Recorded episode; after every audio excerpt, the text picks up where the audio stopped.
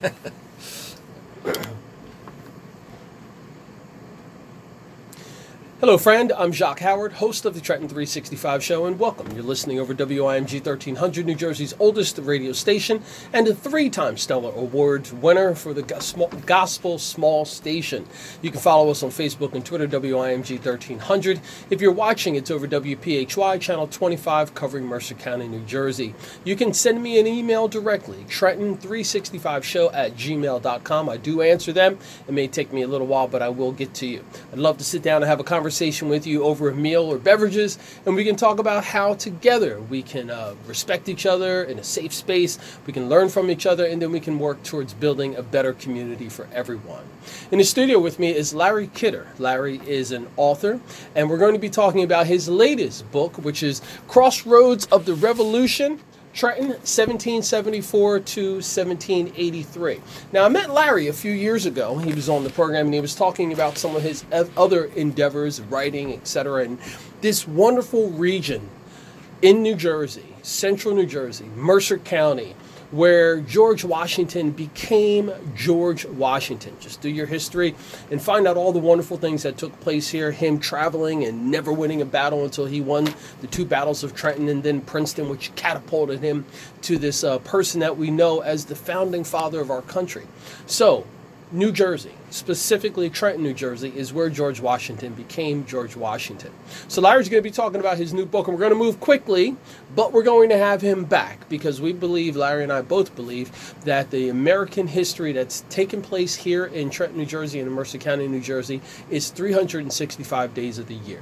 This is American history, and it behooves us to consider how we can constantly keep that in the forefront. We can share that with the young people who are here, and then some of us who are a little older, we can learn a bit more about it. So without any further ado, Larry, welcome back to the program. Thanks very much, Jack. Oh yeah, it's my pleasure. So let's talk about. Uh, no, you know, let's let's give a little brief history for the folks okay. who didn't hear us before. And um, both interviews will be up on the Trenton365.com website later, so you can review those. Okay. So Larry, let's let's just talk a little bit about about your background and what led you into like being engrossed in American history.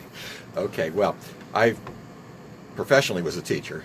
I'm retired now, and I taught for close to 40 years, in um, mostly in this area, uh, Mercer County area.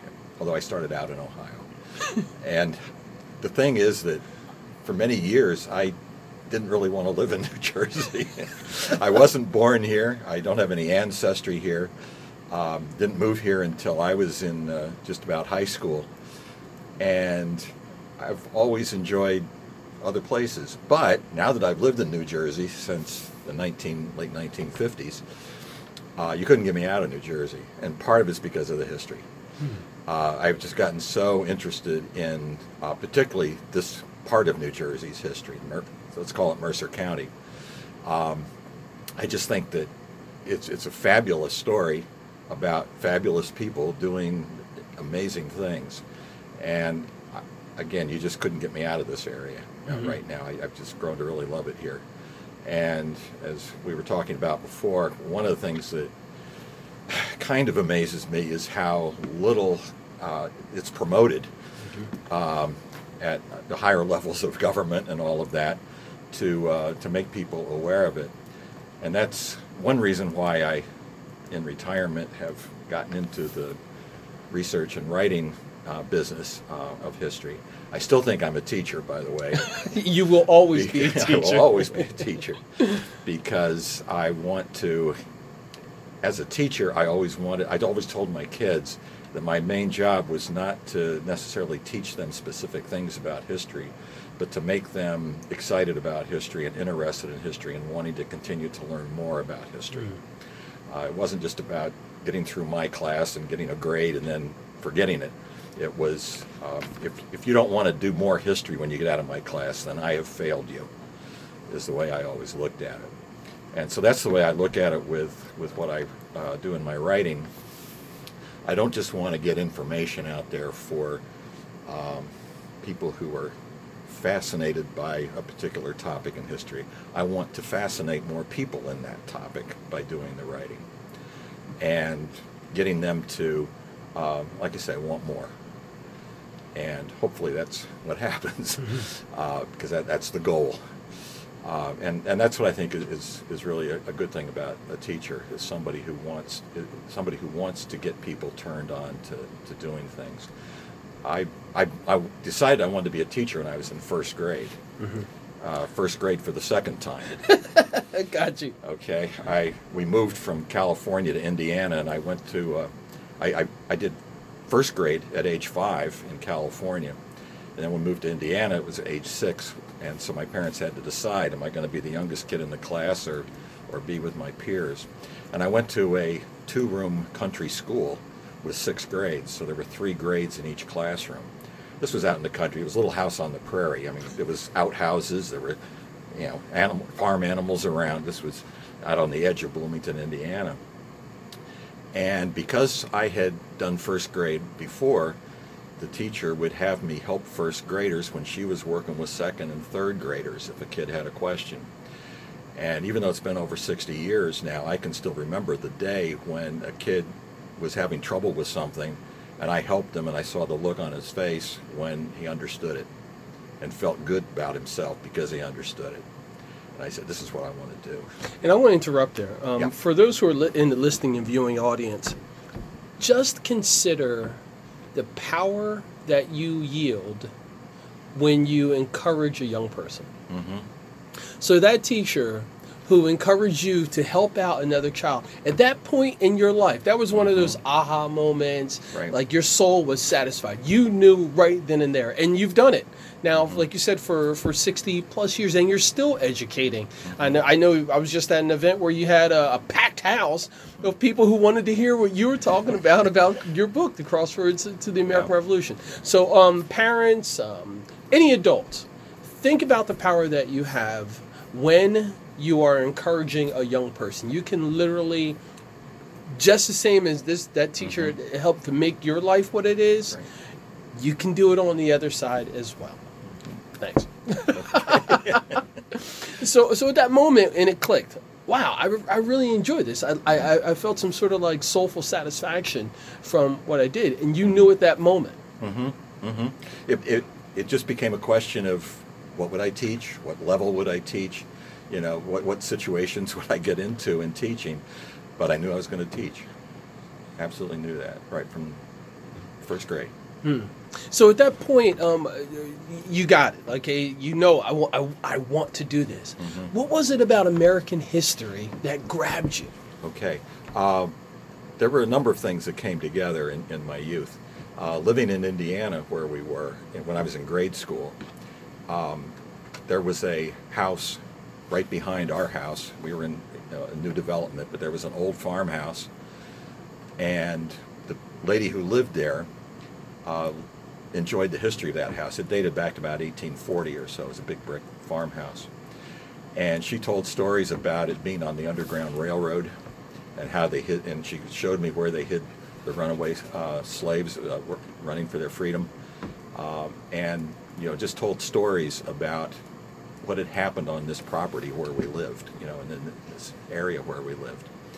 And my grade school teachers in Bloomington were fabulous with history also, and got us to write history, uh, write plays about history, write stories about history as well as the, the factual history itself. But again, looking at it as a human activity. And history to me became what it, the story of humanity. Uh, again, when I was teaching, the kids would say, What do I need to learn history for? I would say, and they'd, and they'd always say, Oh, they always say, you know, if you don't know history, you're doomed to repeat it. I said, no, that's not why you study history. You're, you're, you're going to make mistakes. You know, you're not going to, you know, be perfect because you know history. But knowing history is going to help you learn what it means to be a human being. You're going to understand how your life is like other people's lives have been in the past. You're going to be able to compare what's going on in the world in, in your lifetime with what was going on in the world in other people's lifetime and how they were affected by things they couldn't control, just like you're affected by things you can't control. And if you're feeling down and out about things, um, realize that you're not alone in that. You know, other people have had to experience that and had to figure out how to how to work their way through it and thrive. And you can work your way through it and thrive if you understand how people have done it in the past. So it, it's your teaching obviously has been a life lesson. Like like I'm, I'm teaching you about humanity Exactly. and and how we can we can continue to progress and evolve as, as a society. Right. And you're going to learn some facts along the way. But, you know, Some really cool But- facts, as a matter of fact. but the important thing is you're learning what it is to be yourself, you know, because you're a human being. That's fantastic. So, Larry, let's let's talk about your book. We got a Yes. Mm-hmm. few minutes before we're up on a break, but I, want to talk about your latest book, Crossroads of the Revolution, Trenton, 1774 to 1783. Right. Um, and and when you were on last year, you were in a process of, of Right. writing this. So, just talk a brief summary of your book. Well, the book, I, I wanted to write a book about Trenton that didn't just focus on the battles. Everybody knows about the, when you, mention Trenton to anybody in, in connection with the Revolution, they think, you know, capturing Hessians and crossing the Delaware, you know, and maybe even the Battle of Princeton, you know, that kind of thing. But they don't think about anything else. And what I had learned from my research on previous uh, topics was that a whole lot of things happened in New Jersey and happened in the Trenton area. Uh, Trenton was uh, right on the main transportation route from north to south in the, continental 13 colonies. And its location right between New York and Philadelphia, mm-hmm. sort of like, you know, it's the joke now, you know, that New Jersey is, is the area you have to go through to get between New York and Philadelphia That's right. you know, and that, that's its claim to fame. Well, in many ways, it was that way also during the Revolution. But what a lot of people don't understand about the Revolution is that so much of it took place here in New Jersey. Uh, probably more battles, more skirmishes. Uh, the Continental Army spent more time here. George Washington spent more time in this state uh, than just about anywhere else. And because of Trenton's location, everything went through Trenton. Uh, the people of Trenton in 1778 actually used the words in a letter to George Washington because they didn't want him to do something. Uh, they, they felt overwhelmed by what he, they were being asked to do. So they, they described Trenton as so necessary a post and so frequent a thoroughfare. And that really is, is the subtitle of, of the book. And Washington had to keep his army in the field. Uh, he had to keep an army together in order to win the revolution. And the role of Trenton over the 10 years that, that I show in this book was really the things that Trenton did to help keep his army in the field, help him achieve what he was, uh, his, his main goal was, was to outlast essentially the British. He knew he couldn't necessarily take them on full tilt in battle, but he, as long as he survived and as long as his army survived, um, there was hope. I'm going to cut you off right there because Right. we're up on a break.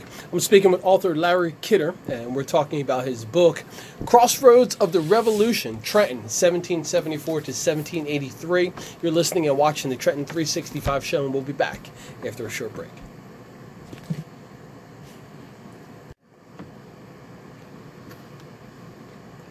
And welcome back to the Trenton 365 show. I'm your host, Jacque Howard. In the studio with me is Larry Kidder. Larry is an author, and I'm going to show his book again, Crossroads of the Revolution, Trenton, 1773 to 17, excuse me, 1774 to 1783. We're moving quickly, but Larry promised that he will come back. He is available for speaking engagements. You can reach out to him uh, and talk to him. He loves talking about history. I was fortunate enough to be in attendance at uh, one of the talks that he gave during Patriots Week, um, which is the week between Christmas and New Year's in downtown Trenton, and it was a packed house at the Trenton Free Public Library. I had to interrupt the people who wanted to uh, talk to him after the speaking engagement so I could get a little picture and say, hey, look, I'll see you in a couple of weeks when you're on the show. But uh, we were just talking off the air about how many people are, are really interested in American history and the fact that this can be a vehicle for us to consider how we can remarket or how we can brand this area. And, and you've agreed to that. I absolutely agree. And quite honestly, one of the reasons I, I wrote the book on Trenton was to help satisfy that curiosity that I know is out there, and also to encourage more history um, venues and more more activity and more encouragement for people to come and visit Trenton and visit the old barracks, visit the Trent House, visit the, the locations where so many of these things took place. Um, Trenton has changed a lot since the American Revolution, but in many ways, the street pattern is still there. Mm-hmm. And you can still walk the streets and you can still get a sense of how, uh, how big the place was during the Revolution and how cozy it really was. It was a small, a small place compared to today, of course, and you can get some idea if uh, of how how things uh, evolved, how, how battles evolved, how um, transportation evolved, all kinds of things during that uh, 10-year period, uh, as well as other periods in Trenton's history too.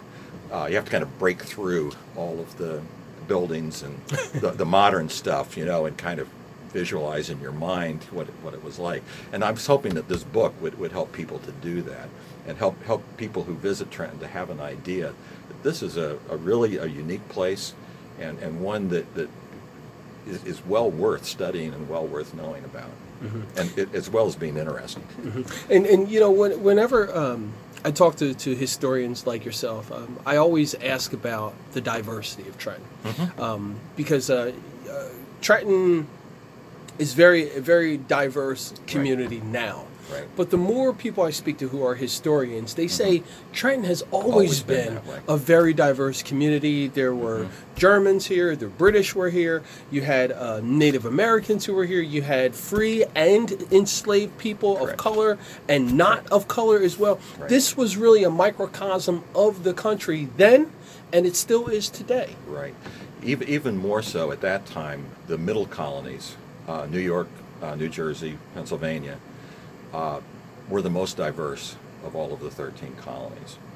And New Jersey, from among those middle colonies, was one of the most diverse. Uh, think about the fact that it was two Jerseys at one point, East and West Jersey. Uh, they were settled by different groups of people, mm-hmm. uh, different religions, different uh, um, back, European backgrounds, and a number of different religions um, and or variations on Christianity for the most part, but uh, but still not all the same. And yes, Trenton had a very diverse population during the time of the Revolution. Almost from its beginning, its colonial beginnings, it had that diverse population, and that's something that I think is is, is well worth uh, understanding. It's it's not something new. Mm-hmm. you know, this is the way Trenton and this part of New Jersey has been and it's one of the reasons it, it thrived the way it did because mm-hmm. of that diversity. Mm-hmm. Now, since we're um, short on time, and you mm-hmm. promised to come back, so we'll go into more details um, after I, I, hear a bit more about the book. But um, when you gave the speaking engagement during mm-hmm. Patriots Week at the Trenton Free Public Library, you went through a bunch of people who are listed right. in the book. Right. Can you just share maybe a little bit about some of them? Because I think that it, it's important for people to to realize that these are individuals. It right. wasn't this this big grandiose thing. These were just every or, ordinary everyday people here in Trenton. Right. Well, now, who to pick is the problem. Yeah. because they're, they, they, when I when I did that talk at the library, I tried to pick a diverse group of people.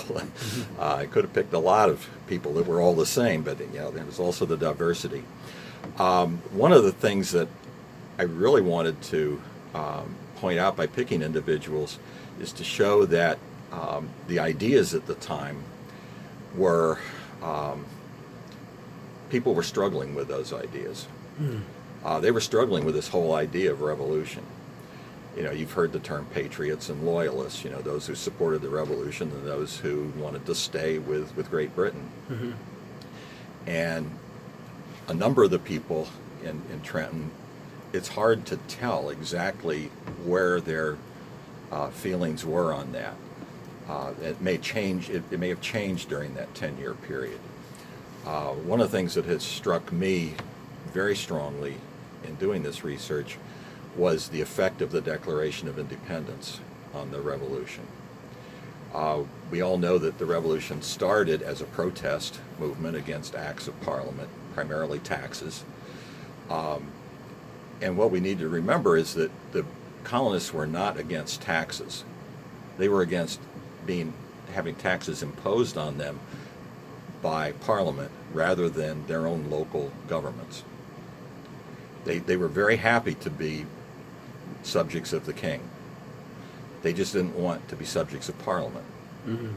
They wanted to have their own local governments, their own assemblies, mm-hmm. and, and, and, elect their own people, and, and then their own representatives could tax them.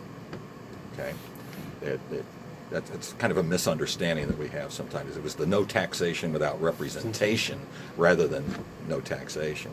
Mm-hmm. Um, but as the uh, protests moved along, and got, they got to be a little more violent, people were still hoping for a peaceful resolution that would bring them back to being happy British citizens. Mm-hmm. Then, with the Declaration of Independence, where some of these people have made great commitment to the revolution and have become kind of enemies of the state of Great Britain, you know, over their leadership of the protests. Now, all of a sudden, with the Declaration of Independence, it's not a protest uh, revolution anymore. It's we want to be independent, a new country. Mm-hmm. We want to break away. And people were saying, okay, now I'm not a protester, I'm a traitor. Now, how do I feel about that? You know, can, can I deal with that? And there were a number of people um, that we found in Trenton. A man named John Barnes, for example. I don't think he was one that I mentioned the other night. Yeah, I was going to say it doesn't ring a bell, but okay. but John Barnes was a local uh, distiller in Trenton. Sounds like my kind of guy. and he was also the um, the high sheriff of uh, Hunterdon County under the under the colonial, the king's government. Now, John Barnes, once the revolution got going, was being told now by a new government uh, that was kind of in parallel with the British government to arrest loyalists and to imprison them. And he said, wait a minute He says, I don't disagree with them. you know, I'm, I'm, I'm the sheriff, but I don't disagree with these people. And you're not really a legal government telling me what to do. You know, the, the king is, is my boss, you know. So he had been relatively supporting the revolution up to that point. He just didn't actively want to harass loyalists. But after the Declaration of Independence, he actually left town went to the British, uh, signed on in a loyalist regiment uh, fighting with the British, and believe it or not, he was back in Trenton at the Battle of Trenton on the other side. On the other side. He had come back, and he actually uh, was living in a house, staying in a house where a Hessian uh, guard post was on the outskirts of Trenton, and it was one of the first that was attacked. And he actually later on was asked to uh, testify about the actions of the Hessian commander in that area and how he reacted to the American attack. And Barnes found him to have done a magnificent job militarily in, in, fighting a retreating action uh, to delay the Americans from getting into town. Larry, uh, unfortunately, yeah. I'm going to have to cut, okay. cut you off there. But what's the best way for people to get in contact with you and to purchase your book? Well, the best way would be to go to my website, uh, which is WL Kidder, my, my initials and last name, and then the word historian. Uh, dot com. All right. So WL Kidder, K I D D E R, historian.com. And I'll have that link up on the Trenton 365 website and social media sites as well. Larry, I'm sorry for cutting things okay. short, but Larry Kidder has been my guest in the second segment. His book, his latest book, Crossroads of the Revolution, Trenton 1773 to 1783, 1774 to 1783. And we'll have him back on the program at another time. Larry, thank you very much for your time, sir. Thank you, Jack. You've been listening and watching the Trenton 365 show. We'll see you next week.